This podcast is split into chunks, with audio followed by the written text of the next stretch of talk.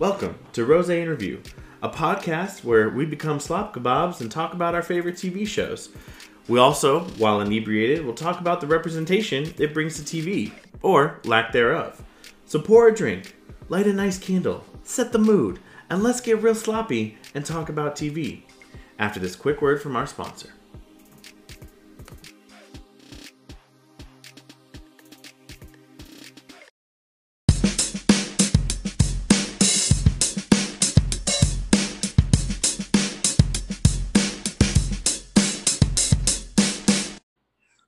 Welcome to this week's episode of Rose and Review. I am really excited about this week's episode. This is part three or hour 100 if you've been listening to these Olympic podcasts that have been going way too long. This week, I am joined by not only Chris, who did the first two, but we have a special guest to talk um, about a very special topic with us, Katie Palmer. So, hi, Katie, how are you?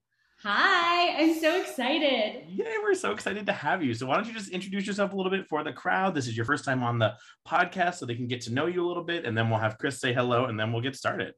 Awesome. Hello, my name is Katie Palmer. I use she, her, her pronouns. I have been a big fan of this podcast. I've listened to almost every single episode, except there's a few episodes I haven't listened to because I want to actually watch those TV shows. And so when I get to the TV shows in the next six to 24 months, then I will come back and listen. But other than that, I've listened to every episode. I love it. I love you like so much. Long, long time listener, first time caller.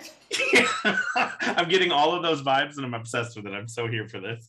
And then Chris, we have Chris again this week. Hello, welcome back. Hello, Mitchell. I am just here so I will not be fined. So thank you for having me. And hello, Katie we are very excited. I think this will be a good one. You know, it's our last last Olympic podcast, but I wanted to start it out. So Katie had messaged us or messaged me while the uh, podcasts were coming out and was saying she's really obsessed with women's soccer. And I was like, well, how fun would it be to just kind of have a little segment on women's soccer? Mainly because I think that like women's soccer is very underrated in the US in general. And I think that it should be talked about more. And there was a lot of historic things that happened with soccer this Olympics. So I think this is kind of like very representative of what I want this podcast to be. So it kind of works all, all out together. Plus, I could have Katie on here. So win, win, win. Um, so why don't you tell us why women's soccer is like your thing? Like what what like kind of got you into like women's soccer? I, I specifically remember it was the 2015 World Cup and they won that and it was really exciting and i sat in a bar and like I got more and more invested every time and I made sure like I was always there. And so since 2015, I've become more and more invested and more and more I, I like in, yeah, just invested and I care about them. So I the 2019 World Cup, I watched every single US game and many of the others. And then this Olympics, I not only watched every single game, I watched most of them live. So I woke up at, you know, 3.55 yeah. to watch the 4 a.m. games because I cared that much. Commitment. Commitment. I am here for it. I didn't even get up like that for the swimming. I was like, eh, it's recording. I will watch it later. I am here for that. That is some that is some hardcore commitment. So do you you know a lot then? I because I, I, love you and I know you and I know you deep dive. Like when you get into something, you are like there, you're in it, you've read all the books. I'm obsessed with that. So do you know like kind of the history of the soccer in the Olympics or like kind of how it came about? What was the, you know, the whole, yes. the whole feel? An honorable mention to my husband Jacob, who helped me do a little bit of research. Yeah. So the Olympics started, or sorry, soccer started in the Olympics. It was in the second Olympiad in 1900. Jesus. Uh, the first few were apparently super nuts. Like various teams withdrew, and like because it was unlegit, blah blah blah. So 1908 was the first time it was like an actual legit sport, and six teams competed. In 1932, it was canceled to focus the attention on the newly created World Cup.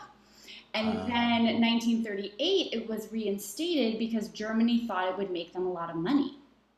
and then it stayed ever since for men. That's entirely the men's history. Right. And then it was uh, introduced as a women's sport in 1996. Wait a second. 96? Yeah. Wow, that is insane. So we are all older than how long the the Olympics have been playing soccer. That is kind of crazy. That's a little crazy. especially so that must have been like Mia Hamm, right? Like Yeah. back in 96, who I met one time and got her autograph. She's a lovely person. Yes. This is the only claim to women's soccer fame that I have. My my aunt and uncle lived in DC and we went to go see one of the women's DC soccer games and she like signed autographs after that. And this must have been after she was an Olympic gold medalist because it was like 98 or something. So that is so crazy. At, yeah, at this so- point, I don't, I don't think I can meet any of the current players because I think I would fangirl way too much. So I like, totally they better that. not listen to this because then I'll totally blow my spot. I hope they do. I hope like somehow some random person is like, yo, this guy did an Olympics podcast. You should listen to it. And then they're like, oh my God, this girl loves women's soccer. Like we should just send her a package of like all this stuff. Like how cool would that be? We'll see what we can do. We'll see how many listeners we get on this one. Great. But just in terms of the U.S. women's history in soccer at the Olympics, Mm-hmm. Yeah. they won in 1996, Yep. and that was with Julie Foudy and Mia Hamm. And Mhm. then I, I, my research isn't perfect. I'm not sure if um, Brandi Chastain was at that Oh, Olymp- right. Olympics. Yes. But the, the picture we all remember of her Mhm. like lifting up her jersey, that's from the 1999 World Cup. okay. Um, so okay. it wasn't the Olympics, it was the World Okay. Cup. But yeah, the US has competed at the Olympics in soccer ever since it was instated. They've won gold four times out of the one, two, three, four, five, six, seven. Out of the seven times US, uh, seven times soccer has been played by women, the US has won gold four of those times. That's pretty amazing. And we still medaled this time, right? So we still got the bronze. So even still, even if we're not getting the gold, we've medaled, I'm sure, in a few of the other ones. So that is that's kind of phenomenal. I mean, again, like I said, it kind of goes to your point.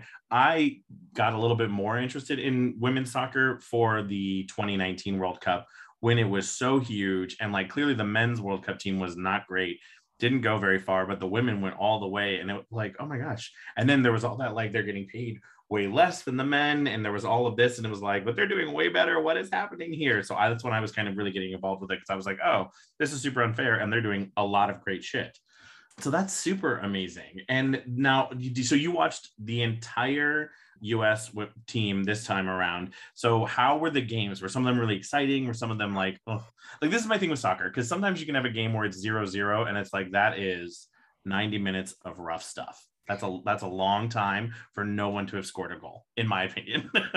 so soccer is hit or miss with me. Yeah, totally fair. So the expectations were massive. Okay. on the US women this year. They were massive. The US women had won gold in 2008 and 2012, and then we won the World Cup in 2015 and 2019. And we lost to Sweden in 2016 in the quarterfinals and got kicked out of the Olympics then. And that's important for my next piece of information. But so the expectations were so high Mhm. and and this team has been together like th- these women have been together for well over a decade at this point so like they're all like in their prime maybe a little past this is towards the end of like this team's moment so like Mhm. can they go all the way Right. and the first game was against sweden who like Mhm. had something to prove from the last olympics and we had something to prove to them we lost 3-0 it was the first time eh, we we had a 44 game winning streak in international competition. We like hadn't had goals scored on us in so long.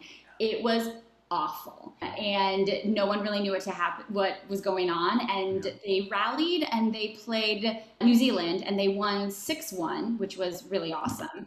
And then they played Australia, and it was a draw 0-0, which was a really boring game. That was the one where it was like, do not watch. Yeah. So boring. And all of that was in group play. And so the draw against Australia was fine because they Okay. all advanced to the quarterfinals. Gotcha. Um, and then they played the quarterfinals and we beat Netherlands, and that was super exciting. It was 2 2, and we won. And then there was an extra 30 minutes of time, and then Mhm. we won 4 2 on penalty kicks. wow. And that was the first time it was like, the US is back. Like, this is us. Do not count us out. We are champions. And then we went back, we played Canada, and we lost 1 0.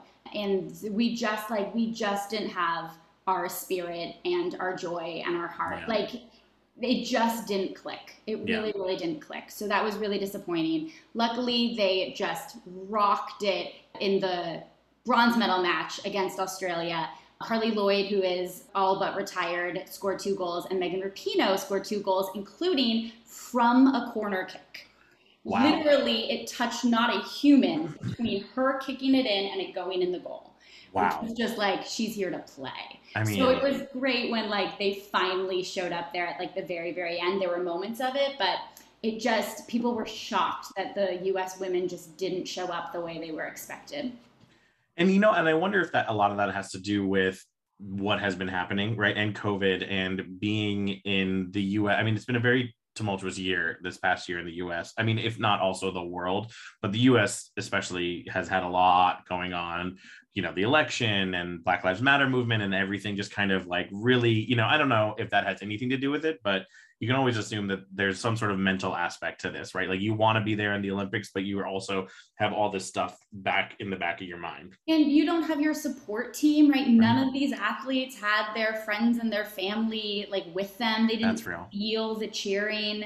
And then what was the other thing I was going to say to that? Like again, because our team is older, an Mhm. extra year made a massive difference to us. That's true. Lloyd turned 39 as the Olympics were starting. That is Wow. old Yeah, for yeah. Yeah, um, absolutely, a hundred percent. And you're, I think the point that you just said too. Also, that I think with soccer and and maybe basketball and volleyball, like those are sports where the cheers kind of really invigorate you. And when you don't have that, that is a key, key component missing. I mean, obviously, we didn't want anybody there, right? That is that is no one here is saying we should have had people in the crowd. No, no, no, that's not what we're saying. But that is an element that is missing and can create that kind of like lost fire a little bit, right? If that makes Yeah. sense. The other Um, thing is the U.S. women have a brand new coach. This was his Oh. first international like competition with the team, and so that there was a little bit of calling for his head, but I think he's going to be able to stick it out for a little bit longer. And right, it's kind of not fair on him. He inherited this team with all of this expectation. So I, I, I, I was calling for his head for ver- in various moments, but Yeah. now I think give him a few more years, let him truly develop his team his way. right What he can really do. But right yeah. like that's very much a double-edged sword like like you know really your, your first thing is going to be olympics wow wow what a choice you probably didn't have that choice right like that wasn't involved in it but at the same time it's a, that's a lot of pressure too to like put on this new person is like don't fuck it up Yeah.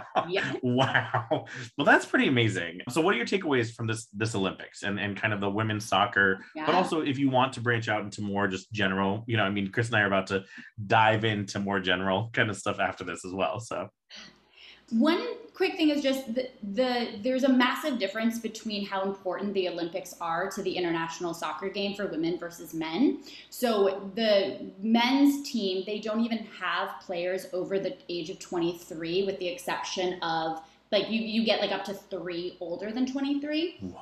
like the, the olympics does not matter but for women because it is so much less funded and so much under the radar right it's just not held to the same esteem as Yeah. men's the olympics is they have their world cup but the olympics is like the one other time people might pay attention to them Exactly. so it is a big deal and then I didn't uh, realize that about the yeah. age thing. Sorry, that is just kind of throwing me for a loop there. I didn't realize that the men age out after after a certain point. That is kind of crazy. I think it's like similar to how basketball used to be amateur only, and then the NBA started sending players, and then basketball suddenly become a, became a big deal to the Americans. So it sounds like a similar deal, whereas a, more of a youth tournament on the men's side. Yeah. How old was David Beckham when he stopped competing? He must have been around 23, or just like maybe he was one of those older players that they kept throwing in there. anyway, continue. Sorry, Sue. Oh no, just one takeaway is just the, the US did have an incredibly tough road to the gold medal. Out of our group stage, three the three teams that made it out of our group stage were all in the semifinals. And then we lost our semifinal to the ultimate winner. So like we were world class, right? Like Mhm. it's always nice to lose to the people who win ultimately. that's very Um, real.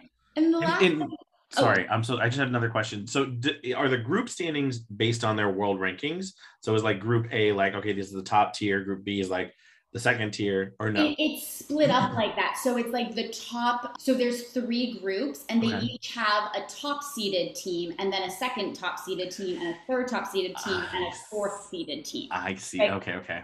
So they're tiered within. So in theory, if everything worked mathematically, the first the, the teams that were seeded the top would make their way out of the group stage. That but we play because that doesn't always happen. That makes sense. Okay, that's what I was wondering about that because I was like, you know, if you make it really top heavy for that group one, like the other groups have no chance. Yeah. And then I will also just say that I definitely see this. Well, okay, two things. One, I am more in love with my girls than ever, even though they as a team didn't totally gel because I am now so good at watching them, right? Like Mhm. in a quick, blurry freeze frame, I can identify who they are. And so I'm I was having these great moments of like individually watching them, right? On my computer, I could pause when I needed to. Like my investment in them is still so high. You can't win every game. You can't win every tournament. Like it mm-hmm. doesn't work that way. And then my last takeaway is just I think this is an amazing step for the next stage of women's international competition in, in soccer.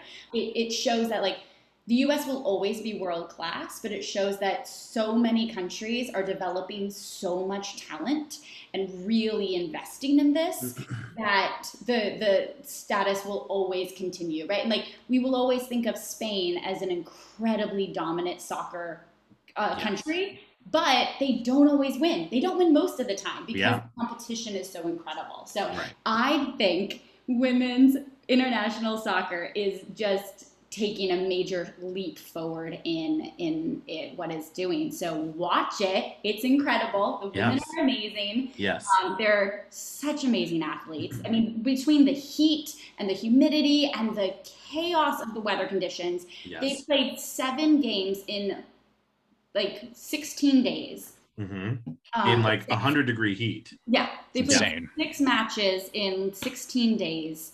Multiple teams went to 106, 120 minutes plus penalty kicks. Like these people are world class athletes. Um, and it's because it's 120 minutes of non-stop moving like like you know my comment about if there's no goals it's not very exciting that's for me but like it's not like they're not doing anything they are constantly running back and forth and jumping and doing like soccer is one of the most intense moving sports i think across the board so that is that is very true and i, I agree go watch it because we need to support our women out there because they are not getting their the the media coverage they deserve, the money they they deserve. They're not getting anything. I mean, they are kicking butt out there, and and it, it's it's sad to see they're not being recognized for the true talent that they have. So Yeah, here, here. And even if they don't kick butt every single mm-hmm. time, that does not mean they are not world class athletes at the absolute top of their field and should be treated that way. completely. when men or NBA players or I there was one statistic this is the worst story ever there was one statistic of an Olympic athlete who they were like world class top of her field for the last 20 years she made like 2.8 million dollars in her career and I was like that doesn't even get you one year in the NBA no, right like one year to warm a bench in the NBA to warm a bench. I just want to reiterate the one year to warm a bench, not even playing in the NBA. Yeah, and just right the way we value different sports and and athletes and such yeah yeah, it's a little crazy. It's a little crazy, and I think that that's definitely going to be, you know, something Chris and I will, will touch on later. I have a couple comments about the Olympics and what it does to me internally, and like how I get frustrated with like this like world love for two weeks, and then like everyone disappears, and it's like, mm, okay, we're back to I hate you for this, and I hate you for that, and blah blah. blah I don't care, and so yes, but um, that's amazing. Thank you so much. Did you have anything else you want to talk about? No, just on that topic, Jake and I were just talking about like, is the Olympics athlete versus athlete or nation versus nation, right? Like, are these proxy wars that are being fought on a volleyball or a handball court? And Uh-huh. yeah, so some Uh-huh. food for thought because it's both, right? The answer is both. the answer Um, is yes. and and the more national you nationalist you get, the scarier it becomes. Absolutely. but yeah, well, I yes, I'm uh, gonna bounce, especially because well, I have so many more thoughts, but you have the rest of the podcast to you. record. Uh, but yeah, I'm gonna bounce because even though I'm a theater person, the opening and closing ceremonies are the thing I do not care about the most. Oh, I do and- not watch them. I do not care. Give me the competition. Give me the athletes. Give me the people who have like worked their entire lives for these moments. I want that. Not to say that the people who make the opening closing ceremonies aren't working their entire lives for it. Right. But um, I agree want- with you. I the athletes. Yes, totally. Well, thank you so much for being on here. This was lovely and definitely food for thought. That last question hit me right in the chest. So I'm going to be chewing that up for the rest of this podcast. But thank you so much for joining us, love. We love you. And I can't wait to get you on here again for a TV show. Well, this is all I watch. So We- next We're time. going to figure it out. We're going to figure it out. If I have to Six do months another- it is. All right. Right. if I have to do the World Cup whenever that happens, we're going to do it. Excellent. All All right. Love you both so much. Have a great night. Bye, sweetie. Bye, Katie. Wow, that was that's just amazing. Like, and that that last question really fucked me up. I'm not gonna lie about it. Like, is it athlete versus athlete or country versus country? And it, the answer is is both. But it really so I mean, just to give a little story, last Saturday I was at this gay bar. For those listening, I was at this gay festival, and basically it was like a gay sports bar, which like is so my home. I'm like, oh, I feel very at home here. And they were playing Olympics everywhere else, so it was like you know but it was interesting because like i just like wa- watching the olympics to watch the olympics i mean like yes i'll keep track of the us and like if there's certain us athletes that i'm like really excited about i want to i want them to win but i'm not necessarily like you know fuck other countries. And there were definitely some people there in that bar that were like you know other countries would get up like it was diving so they'd be like uh boo. And i'm like why are we booing them? Like this athlete's at the olympics and we're sitting here wasted. We're not doing this. Like what are y'all doing here? Ugh, it feels like when that comes up, it's like you're missing the whole point of this. Like the whole point of this is like to watch people who are good at something do something really well and be jealous of that and not like to hate on each other. Like, come on, guys. I also don't give a fuck about those other countries. Like, I'm glad for you. Glad you made it. Like, yes, please. You know, what I mean, I don't care. Like, I'm not mad that they're there. I guess, like, not that I don't give a fuck. Let me rephrase that. I have no anger towards another country being there specifically. You know, and I'm not like, oh, well, this country is gonna, you know what I mean? You understand what I'm saying? Now you you heard it here first, everybody. Mitchell doesn't care about anybody else. This is I mean, check my Instagram. It is. I I got called out. I was like, we I was having a discussion with some friends, and they're like, you know, like who, like they were like going through someone else's Instagram feed, and they're like, oh, there's a lot of like other different friend groups and whatever. And I had to go through my Instagram feed to be like, do I post only like certain friends? And I was like, no, I just post about myself because I am narcissistic. So here we are. Isn't that the point of Instagram though? That's what I thought it was. Like, hello, most almost all of my photos are selfies because I'm beautiful. So I am very excited. This is our last one. I, you know, I'm also like low key jealous because pretty sure your all your predictions were right. But for the audience, the rest of the time now is going to kind of be talked about. We're going to talk about some of the big moments from this last week of the Olympics. Go over medal count and whose predictions were right. Spoiler alert, not mine.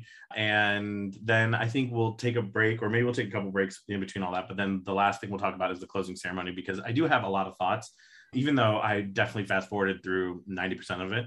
But since you re- sent me that Reddit article, I'm like, I Mm. have a lot more thoughts. So I think, you know, we'll get to Oh, that. yeah. That'll be the, with our closing on this podcast will be on the closing ceremony. How, how just, you know, right? Can we get any more meta than that? But let's start with some highlights from this past week. So, what was like one of your maybe your top two kind of highlights from this past week? I know that like track and field is definitely a little bit more your thing. So you were a little bit more invested where I was kind of loosey goosey watching and was like, oh, that's nice. you know, I wasn't super like, yeah, you know, so we're a little bit different vibes. Yeah, I think there were a bunch of there were a bunch of fun things that happened on the track. I think the top moment that I had for the last week, and I think the top moment for the entire Olympics for me is this uh, men's high jump story. right. It's it's overplayed and like everybody knows about it by now, but for those who don't, Gianmarco Tamberi from Italy and Mutaz Essa Barshim from from Qatar shared the high jump gold, which is crazy on a number of different levels. Mhm. One, you can share the gold. That's pretty cool. Right. News to Um, me. Two, Tom in the lead up to Rio, broke his leg, so he couldn't compete in 2016. So this was his like coming back to the Olympics to like kick ass again. And uh, if if you watched him do it after they celebrated the fact that they were, you know, co-Olympic champions, he broke out his cast for that he wore in 2016 as like pr- as like a show that you know he's back, which is Ah, really cool. I love And, that. uh, the third is that the the champions themselves, Tamberi and uh, Barshim, are actually really good friends. So when Aw. when Tamberi did break his leg, one of the people who would train with him and like you know would keep you know motivating him to keep going was Barshim. So like the fact that these two are co-champions, but they're also really good friends about being co-champions was really cool to see. And like with the fact that like the medals ceremonies now where you know you you put your own medal around your neck when they were able to medal each other on the top of the podium is just a really cool picturesque kind of moment.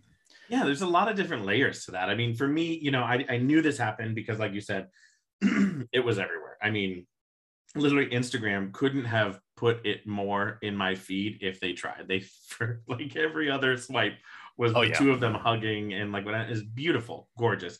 And I think kind of goes to that comment of like, you know, this the Olympics are supposed to bring people together of different backgrounds and nationalities and races and sexualities and all that kind of stuff. That's the Olympics is is is is in theory a way to celebrate us and our differences, but also by bringing us all together with with the sports.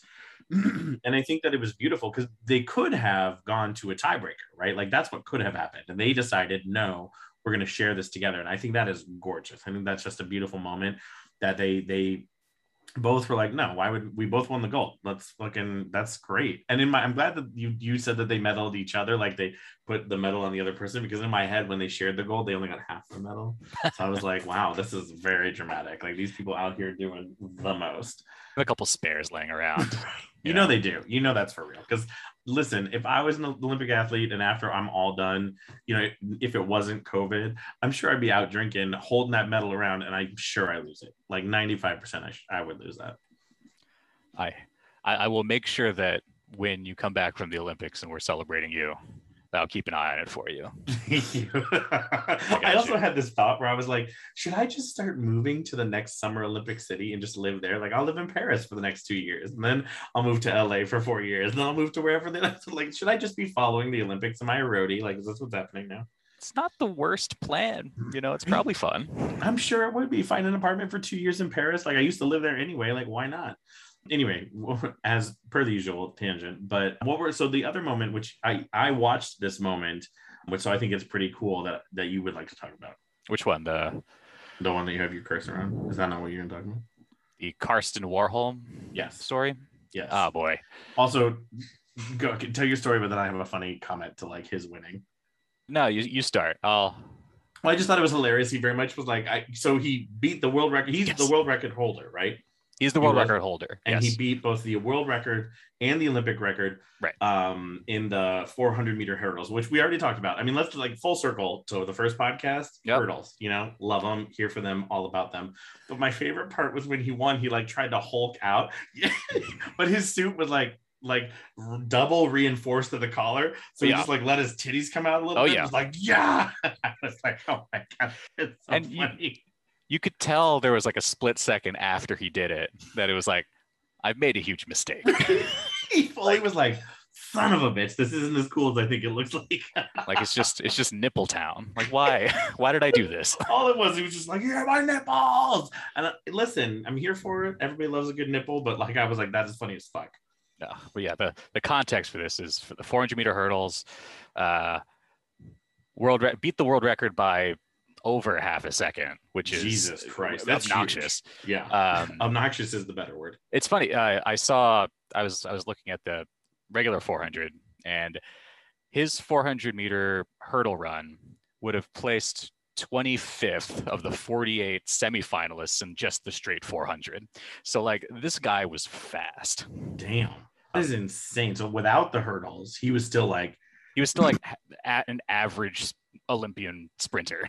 Jesus fucking Christ. Oh my God. Um, and the the sad part is the the American Rai Benjamin also beat the world record by half a second, but just a little bit less than Warholm, and so he ended up silvering after doing that, which is just kind of a real kick in the kick in the nuts. of a bitch. I ran so fast and I still got a silver. I learned that in all of these like world meets, like the Olympics and all of the world championships, the organizers take great pride in for the for the for the athletics events. They take great pride in coming up with the fastest track. So there was like a story in the, for in this Olympics where like this this track is like it absorbs steps and it like reflects them back. So like it's it's it, this is legitimately the fastest track in the world. Play it out in like this race. So like it, the the others in this in the 40 meter hurdles, there are like four different country records that were broken in just this one finals. Like what? it's nuts. Um, so th- I, I think this is like legitimately one of the greatest like races that has ever been run. It is- it was absolutely ridiculous. That is so great. And you know what's so funny? I think that goes back to what we talked about maybe the last Olympics. Again, they're both kind of blurring together, but like at some point, the human capacity, right, reaches its limit. Like we're no longer going to be beating ourselves. So now it seems to be like, okay, not only have they reached human capacity, but now we're going to extend like we're going to increase the like technology within the the actual physical track. So the physical track is changing to increase the fastness of these humans. Like that is insane to me. Yeah. Where will the madness end? I don't think it ever will. No, it really won't. And like Paris looked lit as shit. I'm not gonna lie. If we can try to get to Paris, I'm all a fucking about that. I mean, I thought it was gonna be a madhouse, but I I was here for it. It looks super cool. And it looks like they're gonna have skateboarding, which is interesting. So again, we'll talk about that when we get to the closing ceremony. But anyway, That that video was quite like that. That pumped me up in, Oh. the, in the middle of a closing ceremony that Right? definitely did not. Uh, in the middle of a closing ceremony that I fell asleep for, that pumped me the fuck up. And so your th- your third bullet here though is something that I think. So one of my friends' mom sent me this photo because this Elaine Thompson Herah is the one. Is she one of the ones who went one two three in the like right? Jamaica took one two three in in a certain event where they won gold, bronze, and gold, silver, and bronze. And my friend's mom had texted me and she was like Jamaica because she's from Jamaica. So, but I think she was also like knew I was doing the podcast on the Olympics. So. yeah, no, she was. Uh, I think she was the gold.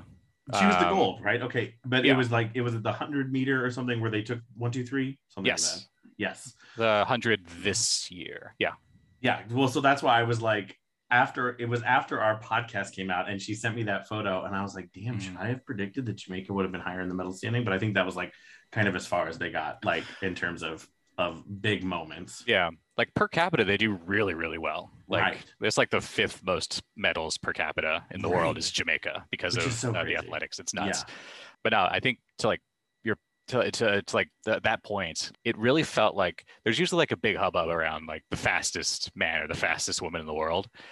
I felt a lot more juice behind the women's competitions on the track this year. It was kind of fun, you know. Yeah, So yeah, she she repeated on the 100 meter and the 200 meter. So like she's just the best, yeah. and I she, she's likely going to three-peat, barring any ca- catastrophic whatever in in Paris. Like she is just nuts.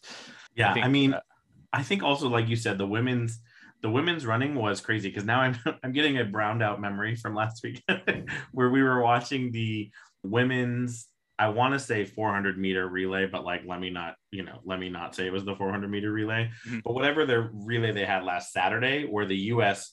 were fucking just a mile ahead. I mean, like we were so far ahead that it was insane. Like everybody was like, "Oh my god, look at how fast!" Like they were just like it, it just like I mean again I was drunk so it could have been that everything was blurry but like it seemed like these women were just blurs just fucking speeding road runnering down the fucking track it was insane It was the four by 400, and it was I like knew it oh way ahead. Like it was they beat- insane they won by let me find it I want to say like four whole second. seconds. Four Four seconds? seconds. It was like it was like a, they they had almost like a half the track in front behind them. It was nuts. Because one girl Um, was almost lapping the other one like it got to a point where we the U.S. almost lapped no Mm. that couldn't happen I I, I think they they might have gotten like halfway around. Like I I think there was a moment where the U.S. had like gotten so far that they were like almost to the point where the handoff happened, right? Like they had almost like they had gotten to the next handoff, and the other teams weren't even there yet. Like it was surprise me. Yeah. But yeah, there, there was there was just so much more juice behind the uh, the women's events this year. It's like the Allyson Felix story is really cool. Yes. She is the most decorated uh, runner in Olymp- in American Olympic history, overtaking Carl Lewis, which is really cool. That's huge. And I think she's the most decorated Olympian, or ju- is it just track? I feel that there's some swimmers in there that Yeah. Well, Michael. Phelps is probably up there, but I didn't think I think he had less than eleven. But I don't really know. I honestly didn't do any research for it, so we don't have to figure it out. Doesn't matter. But she, she's Um, definitely the most decorated track Olympian, which is Which is Really cool. Huge. How old is she? she is. Eleventh medal. Wow. I mean, not that it matters, but it's just like you know, how many medals to get to eleven? Like, how many Olympics have you been in? Because 35. She was Okay. 35, participating in a 4x400 and kicking butt. Wow. Damn, good for her. Yeah. That is huge. Yeah, that was a big moment. That was another big moment. I love that. What else from last week? What else? I mean, a lot of American success on the track as per usual. Sydney McLaughlin, Ilana Muhammad, in the 400 meter hurdles, like the the women's version of that Karsten Warholm mess. They, they gold silvered on the on the women's side, which is really cool. Let's see what we got here. Oh, Jasmine Camacho Quinn for Puerto Rico, second ever gold for the country in the 100 meter hurdles. Yes, look at the hurdles coming through. See, I'm a witch. I predict this shit. of- I, I, as you can imagine, there was drama for the fact that she runs for Puerto Rico, but she's American, and on and on and on. I, again, goes to like we want people of color, people who are diverse when we want them, and then we don't when when you know it doesn't suit us. Like I fucking hate being American. And uh, the last thing I'll throw in here is Mondo Duplantis because that's the that's a name right there. I mean, for Um, real. Swedish. Mondo Duplantis in the men's pole vault. If you see, so he owns the world record at like 19 and a half feet in the air, Mhm. and he was he went for beating his world record again, and as you as you do. he clears it on like by like a foot, but at the very last minute, like it the bar brushes against his chest, and he No. isn't able to complete it. Like if he didn't have nipples, he would have he would have taken this down. nipples, right? Fucking nipples will get you every time. And I'm sure they're hard because it's, you know, they're when you run and do stuff like that, that's what happens, right? I'm And- not a runner. I don't know. I think we can take credit for Mondo Duplantis because he is technically from Louisiana. So I'm just going to chalk this one up to another American victory. I also want to talk about Italy, weirdly enough, fucking doing some crazy They- shit in the because they, they didn't they like they got five gold medals or something like that. Crazy. They got some sort of like insane track and field moment that they weren't expecting Mhm. and like they made a comment during the closing ceremony. It's Oh, not no. funny. Oh no! But like they were like showing like you know one of the like top five moments from the Olympics, and like one of it was Italy dominating in track or whatever. Mhm. And one of the commentators comment was "Mamma mia," and I was like, Wow. "Oh my god!" like, I mean, did you see the the story about how the South during the opening ceremony there was the South Korean broadcaster who used pictures of Genghis Khan and, and, uh, like during the during the the parade of nations there was Genghis Khan for Mongolia and like a picture of pizza for Italy and like all of this other nonsense. Crazy. They got they got into a little bit of heat on that, but I believe um, we just never learn. kind We of just never learn. we know? never learn though. I mean, it, it's funny in a terrible way. Like it's funny in a like when someone falls down the stairs and really hurts themselves, and it's awkward. and You don't know what to do. You've already called nine one one. So like, what else are you gonna do but giggle? You know what I mean? Mitchell, you might Yeah. you, you might be heartless. I don't know. Oh, a hundred percent. I don't like know. that is for that is for real. but it's still kind of funny, you know. I mean, they didn't they didn't die, so we're fine. I'm disappointed in you. That's fair. Me too. Almost every day. Anything else from this last week that you wanted to comment on? No, I think a lot of cool country country stuff. So sport climbing was a, a new addition Yes. this year, and Yeah. Uh, it was funny. It, I, I I learned about this on the fly, kind of like as we were all watching it. But like Yeah. they combined three different types of sport climbing together into like one event, which is like probably not the way to do it, but it's the way that you can get it on the Olympics, so they Yeah. did it that way. But I saw a clip of the bouldering competition for uh, the men's bouldering competition, I believe, Mhm. uh, where they have like a you know the wall set up and there's like a bunch of different handholds and like you you got to like kind of figure out your way up. Yeah. And at the beginning, I guess there's a period of time where you get to examine the wall and like uh, plot your path. But every like all of the like eight competitors like in that heat were like chatting with each other and trying to brainstorm ways to get up this damn wall. Like everybody was like on the same team Oh, trying, that is trying to get funny. up. That's- I thought that was like a really cool, like really silly kind of moment yeah. about how we're all just trying to we're trying to get up that wall, you know? We're just trying to get through this life together. That's really that is very poignant.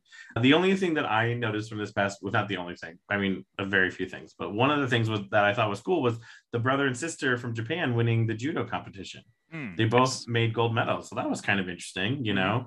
And then the trans athlete Quinn from the Canadian team, yes. they got the gold now, which is phenomenal and I think huge. And I think hopefully in Paris will be less transphobic and non-binary phobic. I mean, it'll be interesting as for the non non-binary part how that will come into play, you know, because the Olympics are so binary with men versus women. Mhm. But I do think that this is a huge step forward. So let's hope that that continues. yeah. That- also, to that point, ahead. real quick, but uh, I'm sorry to interrupt, but no, you're good. um, another fun thing in the in this Olympics specifically is that there were a, a lot more mixed events. So like mixed relays, mixed triathlon was a really fun thing. Mixed mixed relays in both the pool and on the track.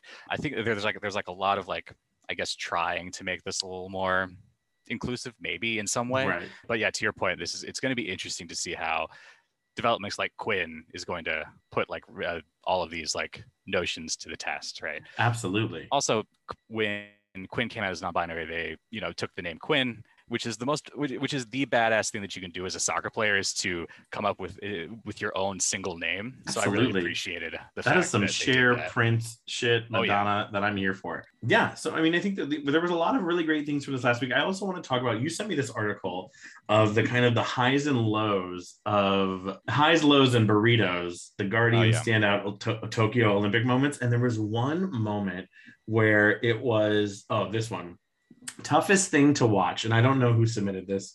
Barney Ronay, I don't know who that is, but they submitted this, and the toughest thing to watch was the modern pentathlon horse Saint Boy being slapped by a German coach Oh, yeah. over a fence while he's weeping, while his weeping rider frantically whipped his flanks.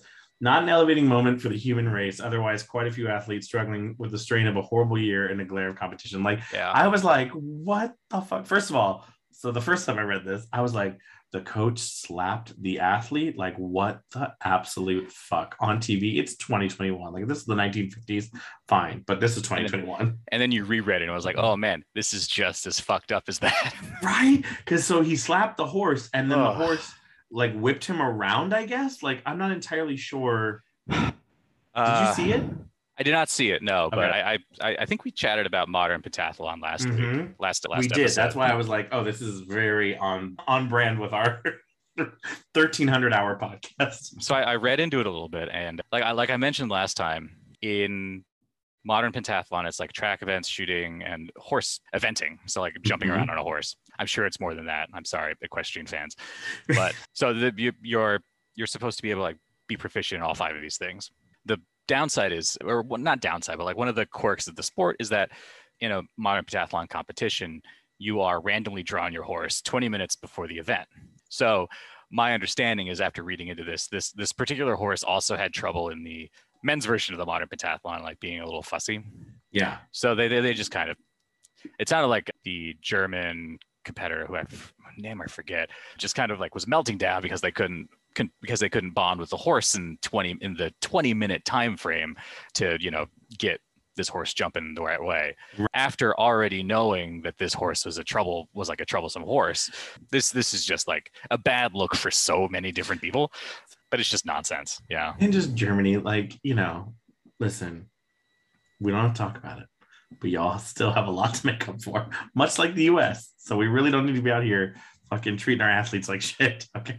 like, come on now. Uh, it's it's yeah it's that's a tough one Yeah. Also, the other ones that were like tough in this article were a little bit like, how do I write this? Um, a little privilegey. Like one of Oh, them was like, you know, like beach volleyball was the toughest because it was so hot I couldn't even open my laptop to write. Okay, but let's talk about how it's so hot that your laptop is like melting, and yet. So what does that mean for the humans that are on the sand where the sun is reflecting on them? Like what the fuck? I mean, it's And then- journos being journos, you know. I mean, God bless them, I guess. But like, and that, you know, I mean, I'm not out here writing this shit. And a lot of them were like in quarantine jail, I guess, which is like, I didn't realize that like a lot of the journalists couldn't even really watch. They were like watching it on TV from the hotel, which is fascinating. But I thought this was a pretty cool article. I, if, if I mm-hmm. can, I'll put it in my link somewhere. Yeah. Because I think it's it's definitely it definitely opened my eyes to certain things that I was like, well, I didn't even watch that. So like that's Right. interesting to watch. But I mean, a lot of them did comment. The toughest thing was just how hard it was for them as athletes for how hot it was. Like I don't think that like you know they were prepared for the extreme heat that we saw in Tokyo. And let's hope that in Paris, you know, I mean, it's a little further north, so let's hope that they're not as hot, you know, when we go over to Paris in two years or two and a half years.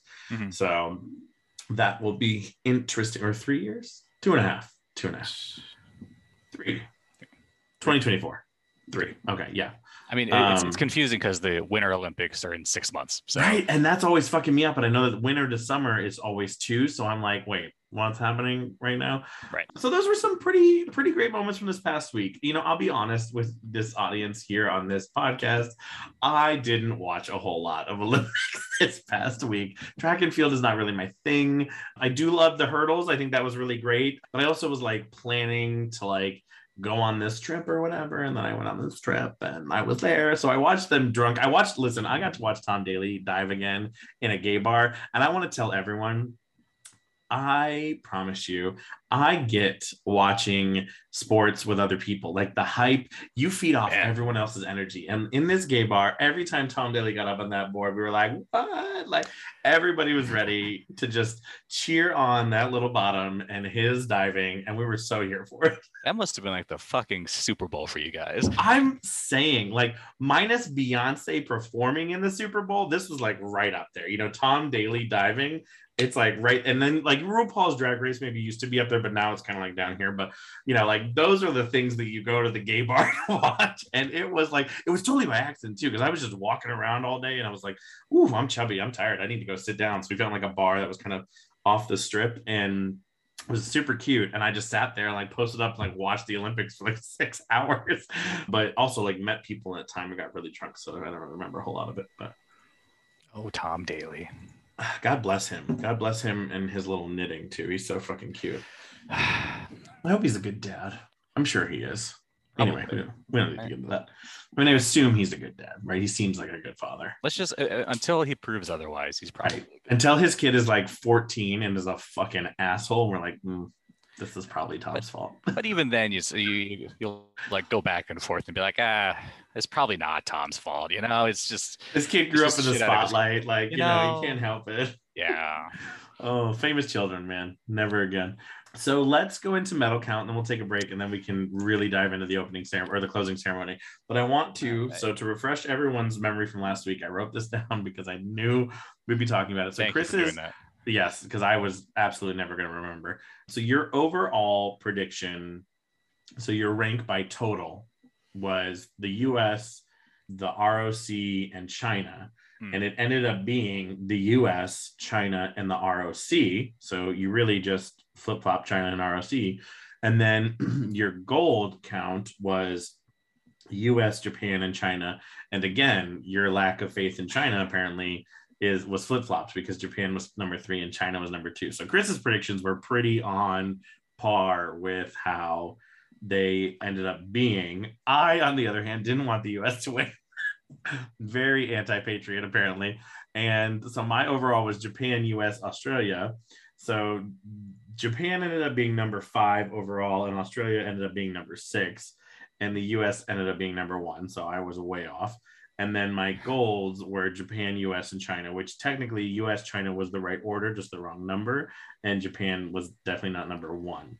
when when we went over those prediction went through those predictions last week, I sent that episode around to the entire United States delegation, and I think that they like it really motivated them to lit a fire under get to number one.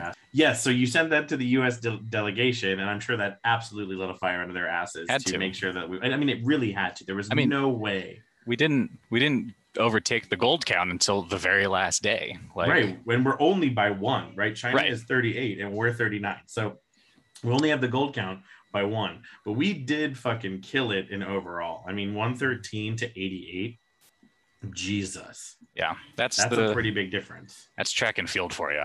You know, That's real because I mean, I don't think China didn't really do a lot in track and field, right? Like the last week, I think is less track and field for them and more like everything kind of else, right? Any other sort of other because there's Yeah. those weird like canoeing things and there's all these other sports that we Mhm. don't really see, well, that we can see, but that I, I don't really pay attention to. yeah, like they're Um, big. They're big in weightlifting. Yes. What else? Diving. Diving. They they went. yeah, like, which and there was a whole nother diving round this past week. Obviously, I told you I watched the finals, but I will. I would like to say, like, a Great Britain didn't got number four in both counts, so fuck you, good job. The anti-colonizer attitude was real. We're here for it. I mean, we have No. to, right? Is that yeah, they have to. But I also think it was really cool. This is the most medals Japan has ever won. I think. I want to say I heard that somewhere. Someone that's you know, right. And take they, it with a grain of salt, but like I didn't research it, but I'm 95% sure this is the most medals they've ever won, which I think is pretty cool as the host country. Because even like in Rio, Brazil was nowhere near the top. You know what I mean? Like poor Brazil, God bless them. But I think Tokyo. I think Japan always sticks around in these sorts of like competitions. So I know, but I don't think they're usually. I mean, I would say they're top 10, right? But I don't think they're ever really like top three or four usually. Mhm. I think this was definitely the first Olympics where they because they also won baseball, right? Didn't they win the baseball? They not did, yeah. Yeah. They got the gold in baseball. Like they did some pretty cool shit this Olympics. So I'm I'm very here for the host country doing well. And it'll be interesting. I mean, France was number eight this time around. So they have three years to get their shit together Mhm. to really beef that up and to be the top three for the, the host country. it's and it's tough. Like I think I Fran- I think Japan. The last time Japan was this high in the medal count was the last time that they were the host nation, so in '64. Jesus like- right? Yeah, they they're they when they're in front of their people, they they bring it. So They really do. God bless them. And you know, so this will kind of segue into the closing ceremony, but let's take a quick break because I'm sure that like at this point now we're running way over time. so let's take a little break and then we'll come back and talk the closing ceremony and then final thoughts. Cool.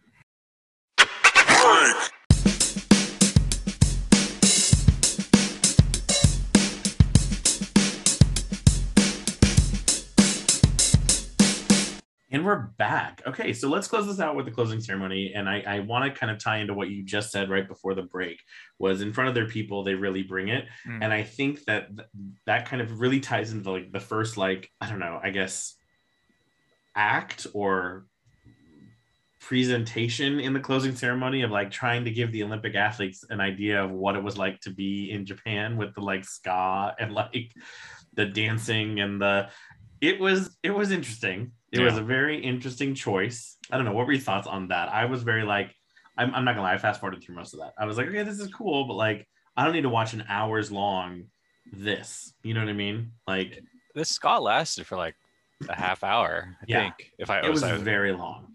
I think the first thing that we should shout out is Johnny Weir's hair. Also, that was a statement.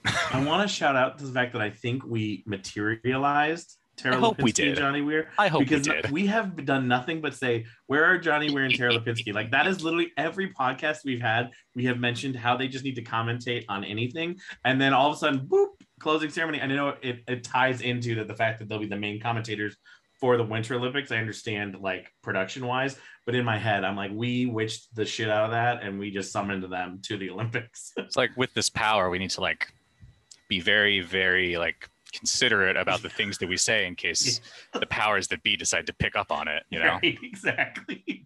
but This yes, is- his hair was looking all sorts of what the fuck. Like, I, you know, but I love him. I love every part of him. He is just, I don't give a fuck. Like, I'm here. I'm Johnny Weir. I'm super queer. Get used to it. And he had that fucking diamond encrusted five ring Olympic like thing in the side of his head with this like coiffed like mohawk. I mean, it good was for him, It was extra, even for him. Like right? that's like, whew, nice. Right. And then he had this like sh- not sheer, but like what's that other? I don't know. I don't know the other fabric that's like gold and shiny. And and then there's just Tara Lipinski. she was like, "Hey, She's like, I have to be the anchor of the two of us. Like, I have to bring us down to reality. Like, this man is fucking insane. Right, and he's out here just making wild ass comments. So I need to be Mhm. like, this is the part where the tree represents blah blah blah blah blah. And I was like, shut up, Tara Lipinski, nobody cares. I mean, she she she she stays in her lane. Like she's She she's she's there to reel shit back in, and it worked out. It does. I'm obsessed with them. I think they should just commentate on everything and then add like Leslie Jones to that. And I Oh, think boy. we've got a fucking perfect trifecta because not ah. not for nothing. I sent you a million videos. Leslie Jones comment commenting on the Olympics while she's like on TikTok is probably my new kink. I'm really obsessed with it. I thought it was the funniest fucking shit I've ever seen in my entire life. I'm so sad that this is the first time we're mentioning it this entire games. I completely forgot about it, and then I went back and watched them, and it's like, yeah, this is this is how I feel watching this shit. like, Oh, she's just got she's her external monologue is usually my internal monologue and i'm just like yes absolutely because she did something okay this is just bring it back a little bit to a comment on like something that happened synchronized swimming Mm. what the fuck Yep. like still like i i think that what the fuck is a very just encapsulates everything.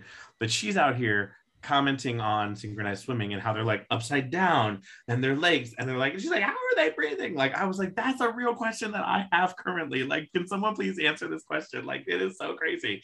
And synchronized swimming is a whole fucking thing. The way I- they from the minute they walk in right they like right? just like fucking shoulder shoulder shoulder. It's yeah. sassy as Oh, fuck. Oh my god. I feel like they're walking into a store and gonna bitch slap someone behind the cashier. You know Oh, what yeah. I mean? Just like they're fucking, what did you say to me? Yeah. It's just it's just six Karens just like marching into the pool. You're like terrified and you're like, what the fuck is happening right now? everybody duck, everybody hide. so I think that she if we could just add her. I'm gonna talk to NBC. I'm gonna figure out how to talk to NBC and I'm be like, listen, for the Winter Olympics, just get Leslie Jones up in there with Johnny Weir and Tara Lipinski because I think that if we have like Tara Lipinski bringing everybody down to reality, Mhm. Johnny Weir just out here saying some mad crazy shit, and Oh, yeah. Leslie Jones just being like, "What the fuck is this?" is like a perfect tornado of hilarity. I mean, there's a definite opening for this, right? So, like, did you see any of the Snoop and Kevin Hart stuff? Yes, a Um, little bit. I mean, although I still don't really support Kevin Hart, but yes, I did. Well, it. right, but I mean, yeah, I don't think you're supposed to, but right. um, the I, I so, love uh, all Dogg. that I honestly like want to be best friends with Snoop Dogg. I think he's like a really fun person. all that to say like there there's like a there's an appetite for bizarre shit on like the NBC side apparently. Yeah. So if if I all right, so let's just let's just keep saying it throughout the end of the throughout the end of this episode, and maybe Yes. it'll happen in like a year, uh, two years. Absolutely. Well, and, and if we can just comment on bizarre, bizarre shit in the Winter Olympics, maybe then two years from that, we're like up here podcasting in Paris. Like, hey, everybody, we're going to manifest the shit out of this, Chris. Clearly, we have powers that are just here for here to stay. I'm gonna tell Johnny Weir to his face how ridiculous his hair is. It's gonna be great. And I am just going to videotape the entire thing and be like, "Mm. Keep talking. It's fine, it's fine." Oh my God. What a fucking Olympics. Okay. So the closing ceremony was. Right. It, so let's talk about that Reddit article first because I Oh, think that yeah. once we have the background, it'll be Oh, easy, it'll be it'll be easier to both like hate on the ceremonies, but also through the lens of like, okay, there was a lot of fucked up shit happening in the background, and that's why they were the kind of the worst. I I don't even want to say they were the worst opening and closing because in in Katie's defense too, I also rarely. I usually watch the closing because, like, well, okay, you know what? I'm in a lot of different places. Let's just. My mind is so scattered. Let's talk about this Reddit article, Just- and then I'll make just feel I- So passionately about this closing I- ceremony. I, I I have just, so many thoughts currently just like bouncing in my head. I'm Just- like process it, process it, process it. I'm trying my hardest to be the Tara Lipinski to your Johnny Weir, and I'm just failing miserably right now. Reel me in, reel me in.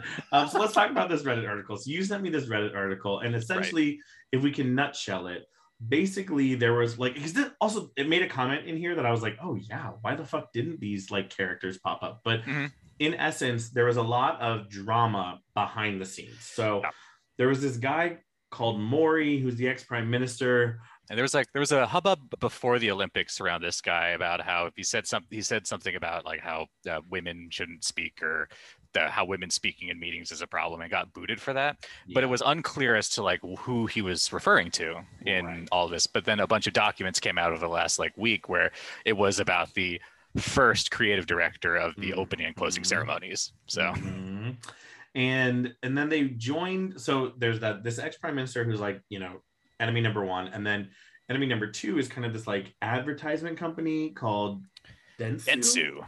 Yeah. who is apparently famous for their toxic workplace and just terrible people and they were supposed to keep like assigning someone to create a storyline for the opening and closing ceremonies and throughout the process like people kept either getting fired or quit or whatever. So there wasn't like a, a, a consistent person to have to write out the storyline. And we kind of got into a place where actors quit performers were quitting.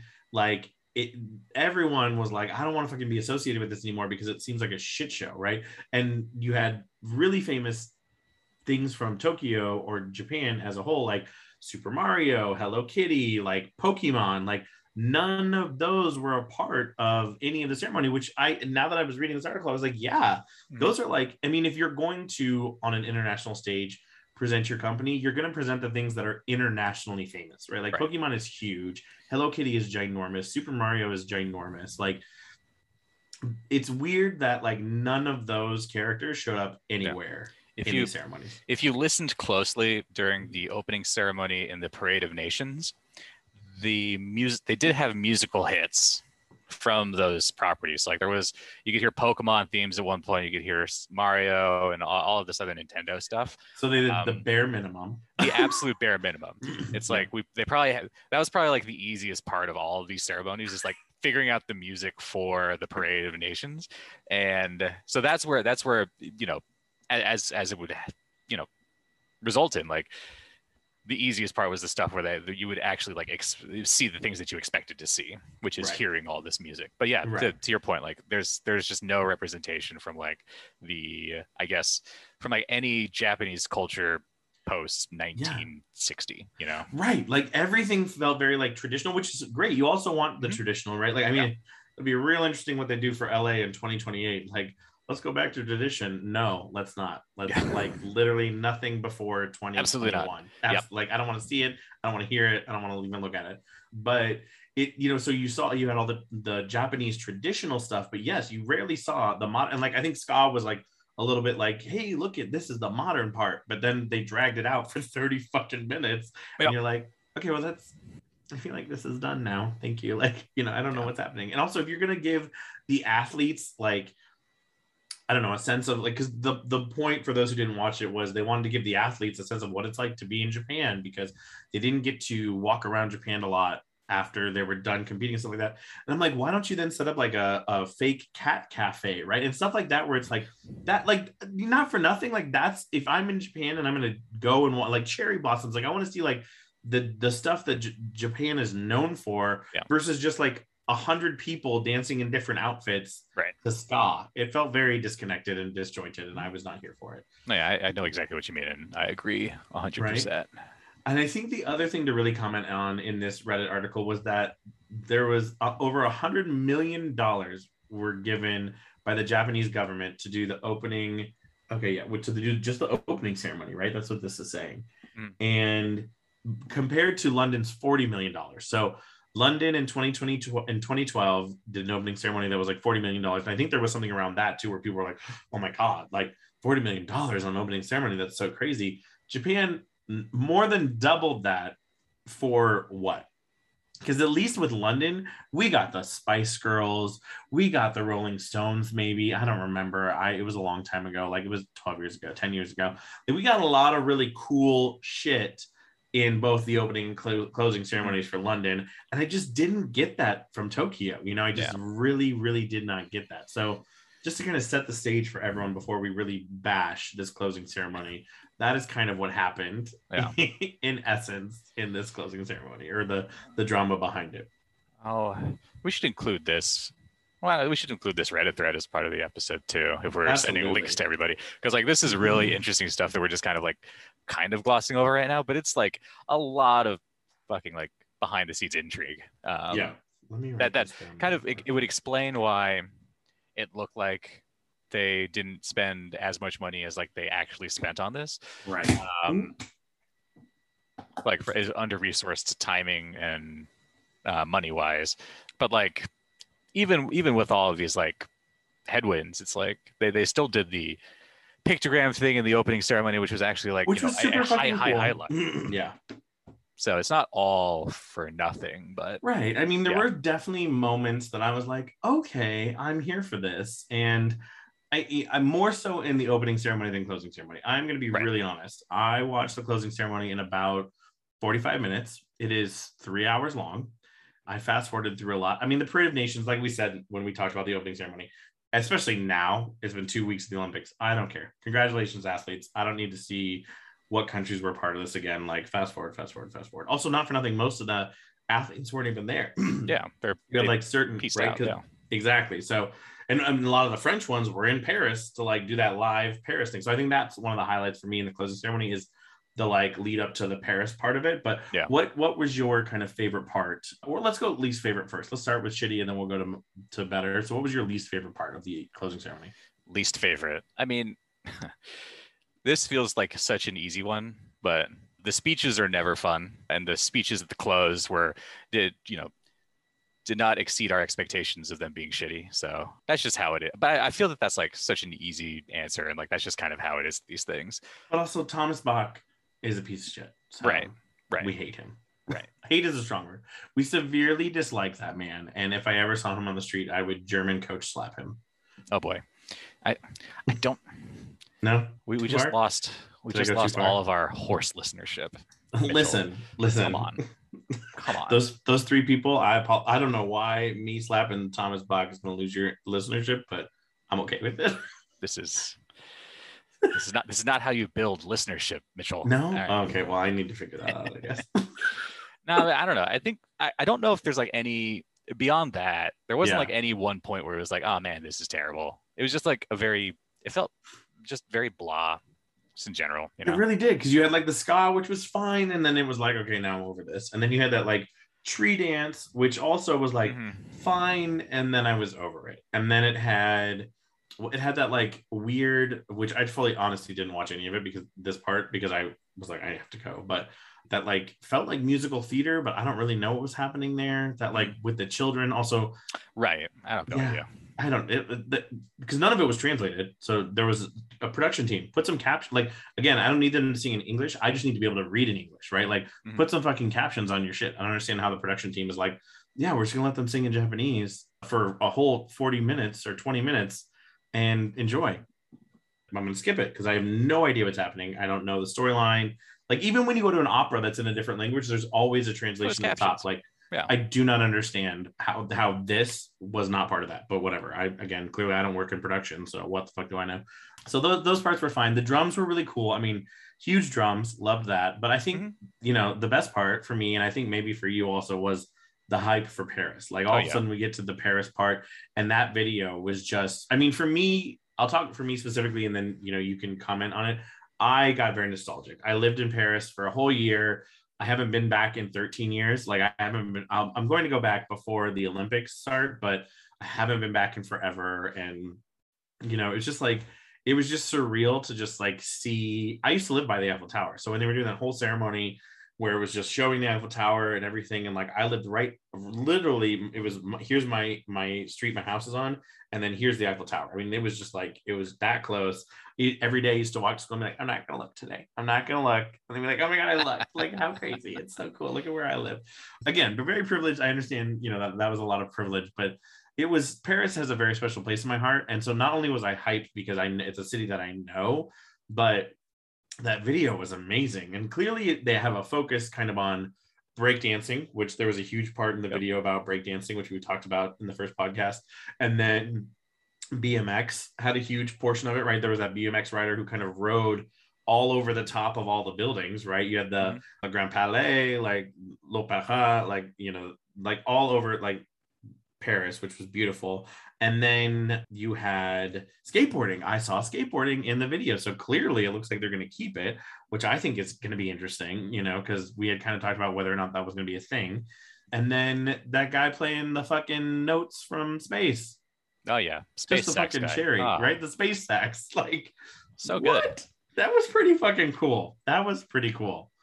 It was it was a pretty cool video. I loved it. I was very here for it. Yeah, like as someone who does not have nostalgia for Paris, I was like really hyped for Paris after that video. Like it, it, it apparently satisfied everybody. Maybe I don't, I, I don't want to be cynical about it, but it did like contrasted against the live closing ceremony. It's just such a breath of fresh air and like actual like ridiculous production value and uh, Right. energy compared to the rest of it. I don't know if that made it pop more or it made the ceremony pop less, but it just really stuck out as something that's going to be really cool. Um, Yeah. And they had that whole crowd there. That was the Mhm. live portion in Yeah. Paris, right? Where the they were waiting for the jets to fly by and they were showing kind of so this is what I'm going to be interested to see for this next Olympics is where the stadiums are going to be, right? Because in Mhm. a lot of the like photos, they were showing the Eiffel Tower in the background of like the tennis courts on the track. And I'm like, clearly not everything's happening right in front of the Eiffel Tower. Like that's Right. not how that's not how architecture works, right? Right. which was cool. But I will be it'll be curious. I'll be curious to see where everything takes place. I mean, we already know, like we talked about, surfing is going to be in Tunisia, so it's not even going to be in Paris. Tahiti. That's what I said. What'd you say? I, I think I might have said Tunisia. I'm sorry. No, you definitely said Tahiti, and I misheard Tunisia, and that's what was just stuck in my head. So here we are. Where is My- Tahiti? My understanding is that I, I did like a as part of like that best and worst Yeah. uh, article or something, or it might have been like a things we're looking forward to. Apparently, that Tahitian like spot they're going to is like the most or one of the most treacherous like wave spots in the world. I, so trying to kill these. That's going to be so good, especially now that everybody's like hyped about the fact that they served in a fucking typhoon this time. and maybe what we'll try to do, I mean, this is obviously three years away, but maybe next time what we'll try to do is just do like a daily podcast. It's only like 30 minutes, right? Your your daily 30 minute brief from yesterday's sporting event. So that way we can not have a 15 hour long podcast. I don't know what you're talking about. Like uh three hour podcast, like a half a week after the thing is closed. I think this is what people want to hear. this is what the people are asking for. So yeah, I think that was the best part of the closing ceremony. I mean, I'll be honest, I didn't listen to Thomas Bach's speech because he fully enraged me for the opening ceremony. So I was like, ah, I don't need to get pissed off for the closing ceremony. Like that's not what needs to happen. I will say there was this moment where they were doing the traditional Japanese dancing, and I thought like, and the commentators were like, yeah, this is something where everyone who lives in Japan like knows this dance, and so they like Yeah. pan to the Japanese athletes who were like dancing along with it. And then they pan to the Canadians, which were basically just like these white Karens who were like trying to dance along with it. You, guys can let me know. Let me know what you think. It felt disrespectful to me. I was like, that feels semi disrespectful. You know, like, look at mom, look what I can do. But like, I don't know this. So I'm just like moving my arms and like, but I just like, just sit down, Canada. Like, you don't need to dance along with this. That's, this is not your lane. Like, this is, doesn't need to be what's happening right now. Like, I don't fucking get it.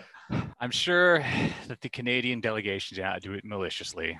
They just did it badly. That's and that's fine, you know. I agree. I agree. But I think that there's also like there's an appropriate time and or place to to try these things, you know? Wait, hold on. When is the appropriate time to start trying Japanese cultural dance? Well, Then here's the thing. Okay, so let me not try it. There's an appropriate time or place to to attempt that dance, right? After you've tried to learn it respectfully. It just felt very to me it felt disrespectful because I'm like, these white people out here, they don't know shit about shit. And they're just trying mm-hmm. to like mimic these and also I guess in part of it, it was like in watching them do this, we're not watching the trained professionals who are like on the Right. stage doing it. So it felt like it was a little bit taking away from it. But again, yeah. I could also just be hypersensitive and like as a white person, and I'm like, fuck white people. like, you know, I'm always like ready to say it's their fucking fault.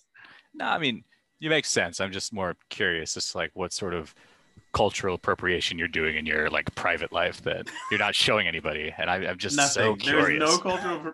Listen, we don't need to be putting this out there. That that No? whole part. No? Listen, Are you editing all of that? Oh, this is Yes, outrageous. it's all gone. It's all gone. Man. No, I and I as soon as I said it, I was like, yeah, that sounds a little bit more cultural appropriation, like white people saying the N word in private. Like that's not where I'm going with this. I want everyone to be very clear.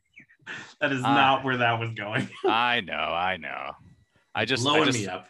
I just want to know the dances that you know. You know, that's that's kind of what I want. I know. do attempt TikTok dances Ah, in my own time, but they are always terrible. I'm like that's what it felt like. It felt like a mom who's like trying to do a TikTok dance for the Oh, first time. And you're like, absolutely. for what reason are you here participating in any of this? Like, stay in your lane, sweetheart. Yep. Go do the go do the twist. You'll be Yeah. fine. I don't know. go do, go go throw some egg beaters down. Like here we go. do the Macarena or something. I don't know. Like that's an easy white person dance. Okay, I can't yeah. I can't wait for them to do the Macarena in Los Angeles. Like oh man, it's gonna happen. I, so I'm very curious. So what do you think? So uh, let's skip Paris because I don't. And being someone who lived there, I, it's been 13 years, so I can't imagine the kind of like opening, closing stuff they're gonna do. But Mhm. as like a little fun segue before we do our last call here, what do you think? What are some what are some opening ceremony things that you think will happen in LA, and some closing ceremony things that will happen in LA? And you can take a minute to think about. It. I think that there's going to be a lot of focus on cinema. Cinema and. TV, you know? I agree with that. Like they're going to lean hard into that because that's Yeah. kind of an easy thing to lean into and it's Yeah. cool for everybody to see. It really Um, is.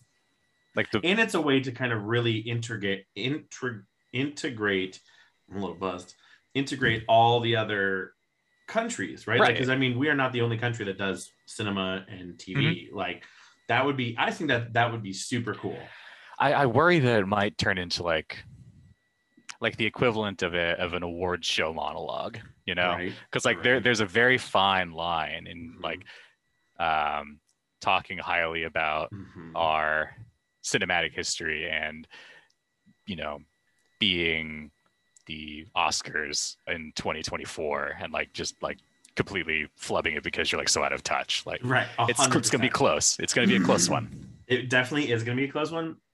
I also think it will be interesting to see who we get to perform, right? Hmm. Because again, like I mean, as as America, we although we are bottom of the rung in most of the important categories, when it comes to like celebrities, we have probably the most international celebrities of any country.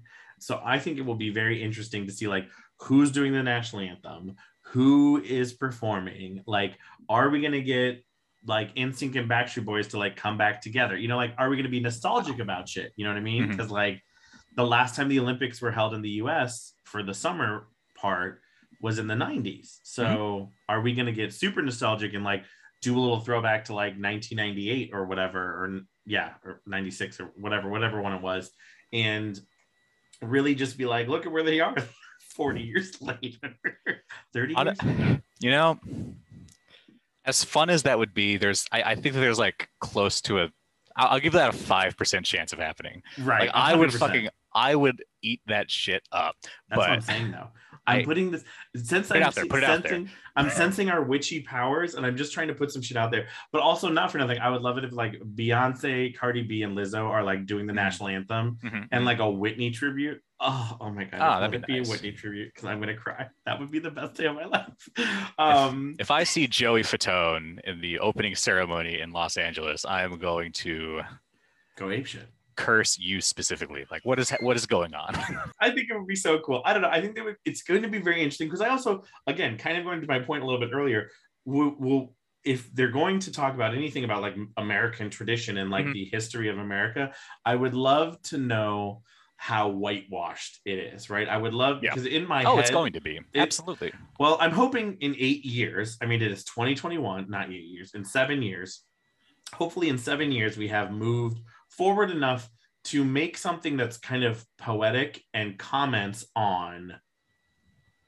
the racial struggle, the sexual identity struggle, the non-binary, the gender identity struggle. Like Mhm. in my mind, and hopefully, again, I am pitching myself for this production team. So listen, I don't mind being the head creator for the LA Olympics for 2028. I honestly would take that as like a you're welcome. shoot your Um, shot I'll shoot it every fucking day. That's what I did all last weekend. And let me tell you, most of the time it turned out. And when it doesn't, you just keep moving because who gives a fuck?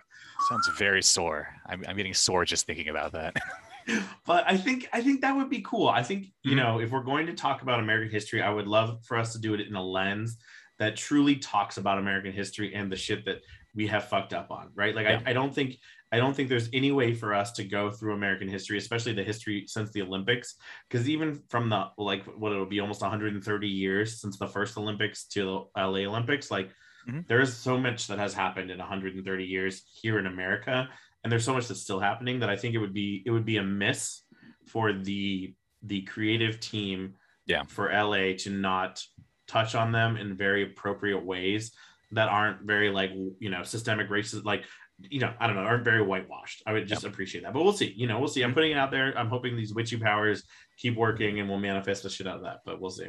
Yeah, I think of the spots that could or would do that, LA's got to be kind of up there on the list of American cities that would like, you know, actually represent that appropriately. right? Because like i think it's like you've got like la or new york maybe Mhm. and then chicago's kind of in the mix there. I'm not gonna lie like i will say one comment. I've been to chicago a bunch since moving home. And the gay the like neighborhood there is is so different from any other sort of like gay neighborhood i've been in in any other city because it is so compact. I mean apparently Mhm. there's a couple of neighborhoods but there's like one main one. And even in new york like the main neighborhood doesn't feel like it feels like a community. Like when you go to boys town in chicago it feels like yes like i am celebrated for being lgbtqia like here, excuse me here i am. This everyone in this neighborhood knows that i am. Like it is really exciting. And i don't feel like that in other in other parts of the country sometimes when you go to bigger cities but um, those would be the three cities that i could see like making comments like that right? So if, if Yeah. there was so hopefully la you know nut up, nuts up and fucking does it because like you have seven years so get shit together. Fingers crossed. yeah let's hope because i because we will have comments in seven years. We're, our podcast will be seven years strong by that point. We will have some motherfucking comments. We gotta we gotta do something to offset the Thomas Bach right. of the world. So. That's real talk.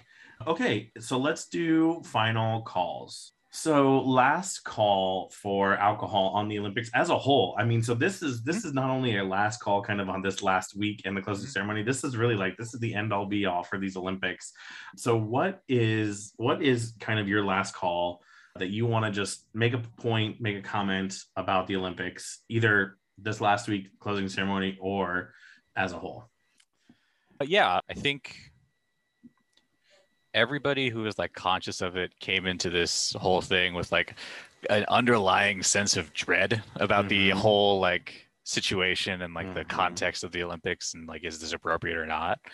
For me, I've been pleasantly surprised at how well it went, you know, all things considered. right Like I don't I, I'm, I'm sure that this is going to come back to bite me in the ass like 3 weeks from now and like the, the actual like fallout realized covid right? exactly but at least right now it seems like everything went okay and like i i had a good time and i'm glad that i i, I guess i'm glad that they happened right yeah I think so. I mean, I'm glad they happened. I know, again, like we said with Katie earlier, like it is not that we are dumb to what's going on. We know that COVID's happening. We know that this was definitely something the Japanese people didn't want, Mhm. and it has caused increasing COVID cases and stuff like that.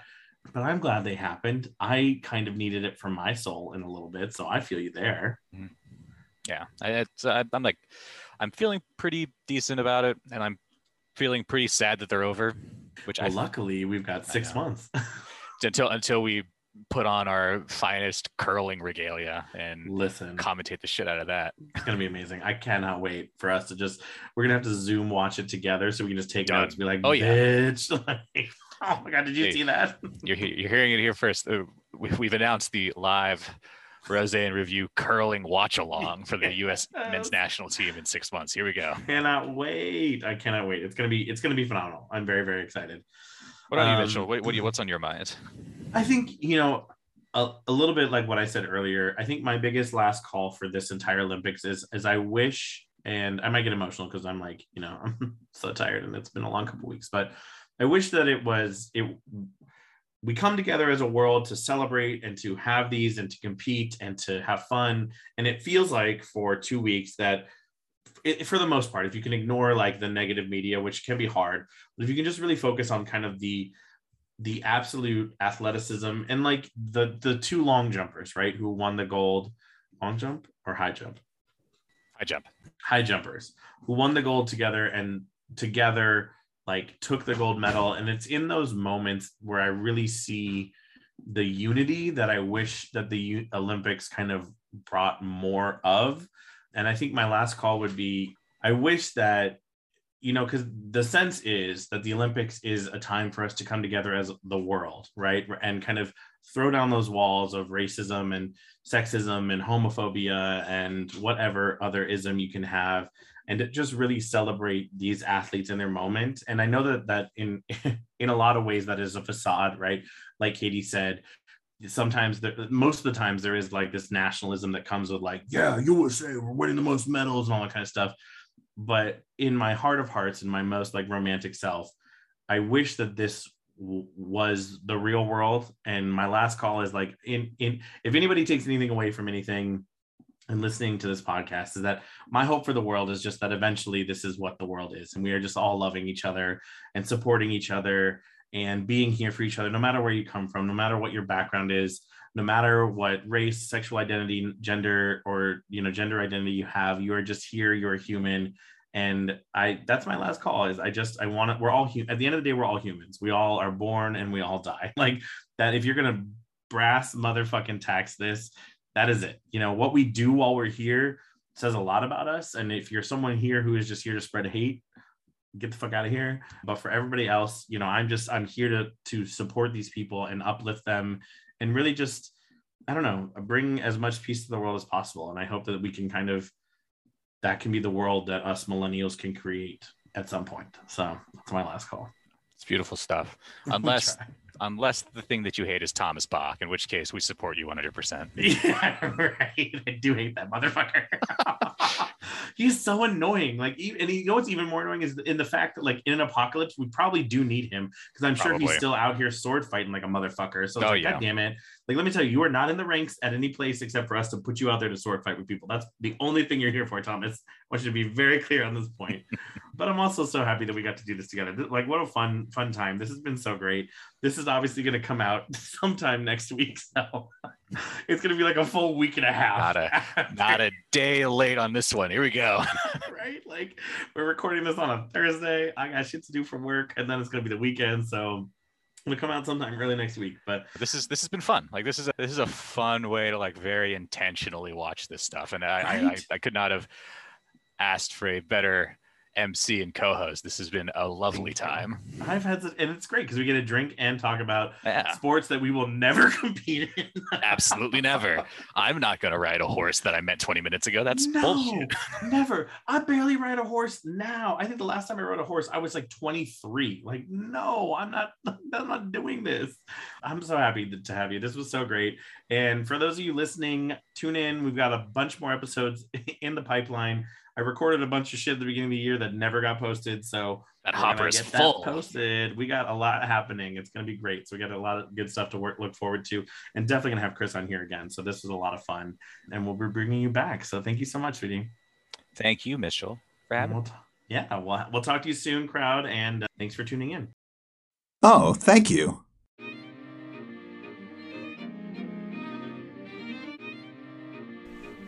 Thank you so much for listening to this week's episode uh, from the Rose Empire. We hope you liked it and you enjoyed the content. Uh, as always, you know, I am listening for your feedback, would love to hear from you. If you are not following me on social media, you definitely should be. I am um, Rose in Review on Facebook. I am Weaver underscore Beaver under t- underscore TV on Instagram, and I'm Rose and Review on Twitter because you know I picked a name with an accent in it, and that doesn't exactly translate to a Twitter handle handle profile. Also, if you want to get involved in the podcast, if you want to be a guest uh, on the podcast, there is a link in all of my social media profiles um, for you to fill out a form, and we will get to, back to you on availability and if we are able to, if we haven't already recorded, maybe you know said episode about said TV show. Uh, if you'd like to be a sponsor, there's also a sponsor form on my link tree as well. You know, I am willing to give shout outs to all small businesses, um, queer owned businesses, black owned businesses, especially and um, you know anybody that that sells liquor you know i am i would love to take some of that liquor and drink it on my episode and talk all about you um, and your liquor store. So that can also happen. Uh, some other things I am I have a Patreon account and you know it's it's soft launch right now so it's really just talking about it here on my episodes but if you're interested in you know getting to know you know more content um, you know there's different levels so different levels of subscri- subscription get different things but if you want to check out my patreon account that is also in my link tree on my social media account so i definitely recommend checking that out because the more patreons i get the more i can make this a full-time job which is really what i want to do and i really want to you know be bringing you all this content that i think is a lot of fun and i think we can have a lot more fun with it if i make this my full-time job versus my side hustle. So thank you again so much for tuning in we uh, you know i say we it's me. I'm, I'm it's really just me doing this right now but i really appreciate all um, everyone who listens and i will uh, talk to you next week. All right. Have a great one